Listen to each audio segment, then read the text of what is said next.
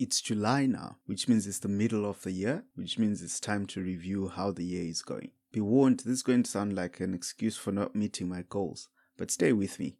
There's a good point to it. Give yourself a theme. Did you set any New Year's resolutions this year? How's that going?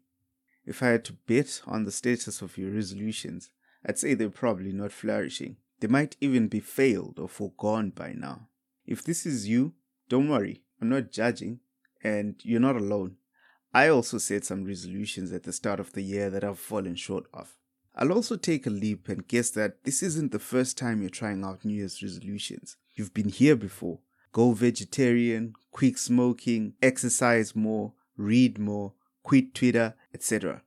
You've made resolutions with concrete convictions, fallen right off in short order in March, only to return next year to choose another resolution.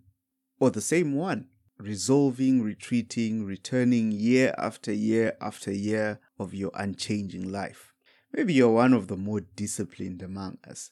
You resolved to lose ten kilos by the end of the year, and you actually did.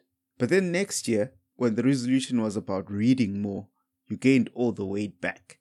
You're left chasing the same outcome again because you only treated the symptoms without addressing the cause.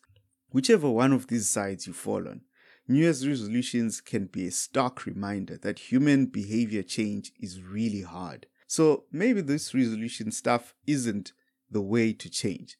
Maybe there's a better way, a better route to positive life change. Well, as you may have expected, I have some ideas. Allow me to suggest a gentler approach. Give yourself a theme. Here's a quote from James Clear's Atomic Habits. Achieving a goal only changes your life for the moment. That's the counterintuitive thing about improvement.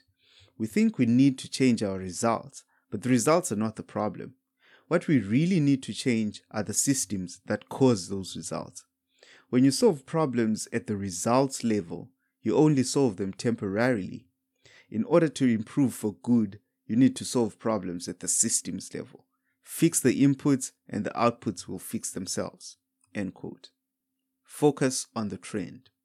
Instead of setting yourself up to fail by saying, I'm going to lose X kilograms by next year, or I'm going to read at least one book per month, a theme would be something like, this is the year of reading, or the year of health. If that sounds too broad to you, that's the point. For some things, precision matters, and for others, it doesn't. We've already established that human behavior change is hard. So when building yourself into a better version of yourself, exact data points don't matter as much as the overall trend line. If the trend line is going in the right direction, so are you.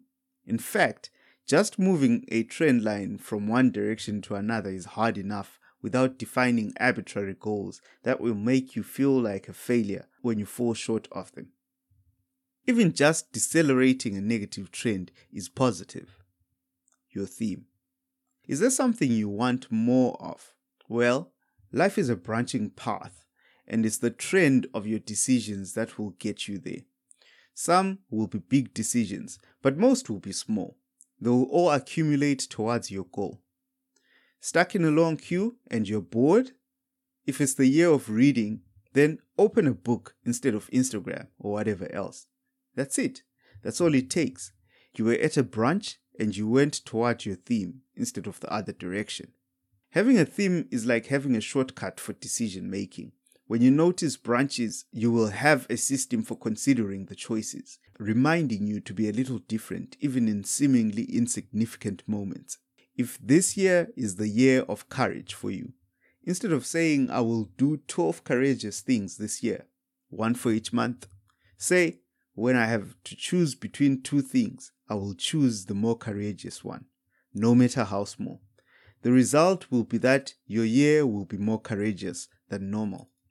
In picking a theme, choose something that is nice and broad for the general direction you want to navigate your life. Think words like novelty, fun, health, family, finances, et cetera. The term navigate your life is important here. The diverging paths of life are hidden ahead in the future. You can't plan the whole route because there's no certainty about the future. Many unseen obstacles await, and at any moment you are where you are now and can only navigate from here with the information you have right now.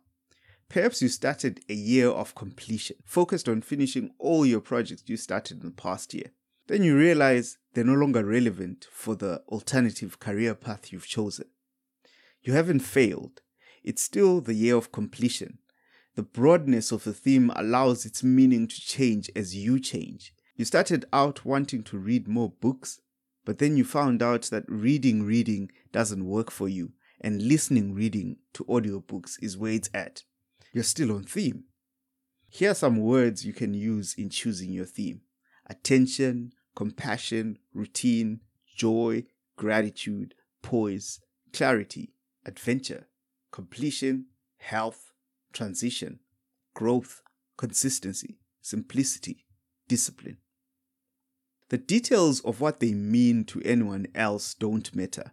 What matters is whether there's something about it that strikes you and calls out to you. Take the one that resonates with you and run with it. A broad theme allows its meaning to change with you without the guilt of having failed to achieve the goal of a past you who doesn't exist anymore. Just having a theme will make you aware of paths you otherwise wouldn't have paid attention to, which will change you. It's like when you plan to buy a certain model of a car, suddenly you start seeing that car everywhere. It's not that there are suddenly more Range Rovers on the road.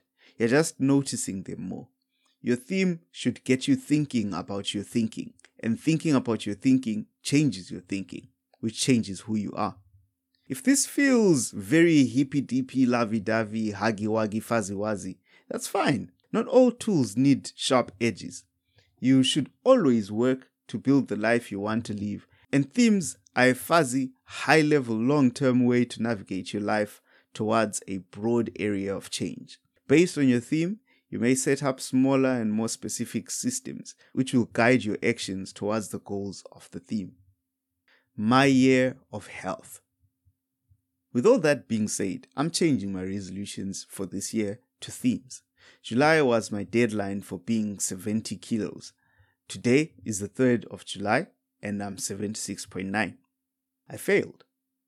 But that's fine, because this is still the year of health, with a focus on lowering my weight. So while my weight is not where I wanted it to be, I've made some big strides in taking control of my health sustainably. Here are some wins that I can register today.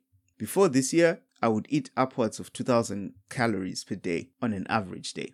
Now, maybe your job involves digging holes all day and two thousand calories is nothing to you, but I'm a software engineer and my job involves sitting at a desk all day and moving my fingers. That, unsurprisingly, burns very few calories. It's worse because I work from home one hundred percent of the time. My commute is barely ten meters from my bed to the next room, and on some days, I work from the bed.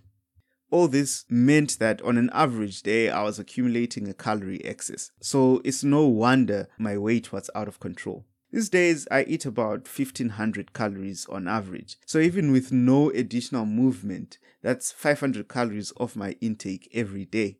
I'd say that's a trend in the right direction, wouldn't you? At some point, I took up running on the treadmill three times a week. That was an enormous struggle, not for the reasons you'd expect. I find running incredibly boring. My runs were only twenty minutes per session, but even in that short time, I would get so bored that running was more of a mental exercise than a physical one. I wouldn't struggle with the running itself, but that monotonous, repetitive movement felt like watching paint dry. I tried all the tricks, listening to music, to books, to podcasts, running in silence, but nothing helped. So it was hard to stay consistent. Fortunately, I found a new hobby that's good exercise and also fun: inline skating, or rollerblading for you cool kids out there. This means I get to burn calories while enjoying what I'm doing. I'm still new to it and I'm still learning, so I've fallen many times. I also can't wander off too much because I'm not yet confident that I won't bump into people or cars. But I'm working on it and I'm getting better every day. Soon, I'll be able to put in some real cardio on skates. This means I can burn off some calories while also having a great time. I've also made some skating friends, which is great. Anyone who knows me knows I drink a lot of juice. I drink unwieldy amounts, much more than I should, and certainly more than what a guy who moves as little as I do should be drinking. An unintended result of this is that my palate was so used to drinks being sweet that water tasted horrible to me. Despite this, and based on the advice of self-help YouTubers, I forced myself to keep a bottle of water on my desk. I don't know what it is, but if there's a bottle of water right there, you'll end up drinking it, just out of boredom, I guess. This got me used to the taste of water. Now, it's fine, and I refill my bottle often. To compound this, somewhere along the way, something convinced me it really makes little sense to keep chugging down sugar water for somebody with as sedentary a lifestyle as mine. So I just drink water most of the time now, and as much as possible, I don't even keep the sweet drinks stocked in the house anymore. I believe it was a combination of these factors that allowed me to drop my weight from eighty-five point six kilos on the fourth of January to seventy-six point nine kilos today. This is six point nine kilos short of where I wanted to be, but it's eight point seven kilos less than where I started, and I'm really proud of that. I'm really proud of how far I've come. I'm also happy that I've achieved this through minor lifestyle changes that aren't too restrictive or gruesome. So I'm confident that I can sustain them long term. However, it seems like with what I'm currently doing, plus or minus seventy-seven kilos is the furthest I'll drop, because I've been here for a while. So if I want to drop some more kilos, I need to do more. But it's the year of health, and there are many more healthy choices I can still make. This is where I am, and my advice is, wherever you are, whatever the state of your resolutions, give yourself time to find a theme that resonates with you and try it out. This article was heavily influenced by C G P Gray's ideas on creating a theme for yourself and James Clear's Atomic Habits. Tiny changes, remarkable results. Have a good week.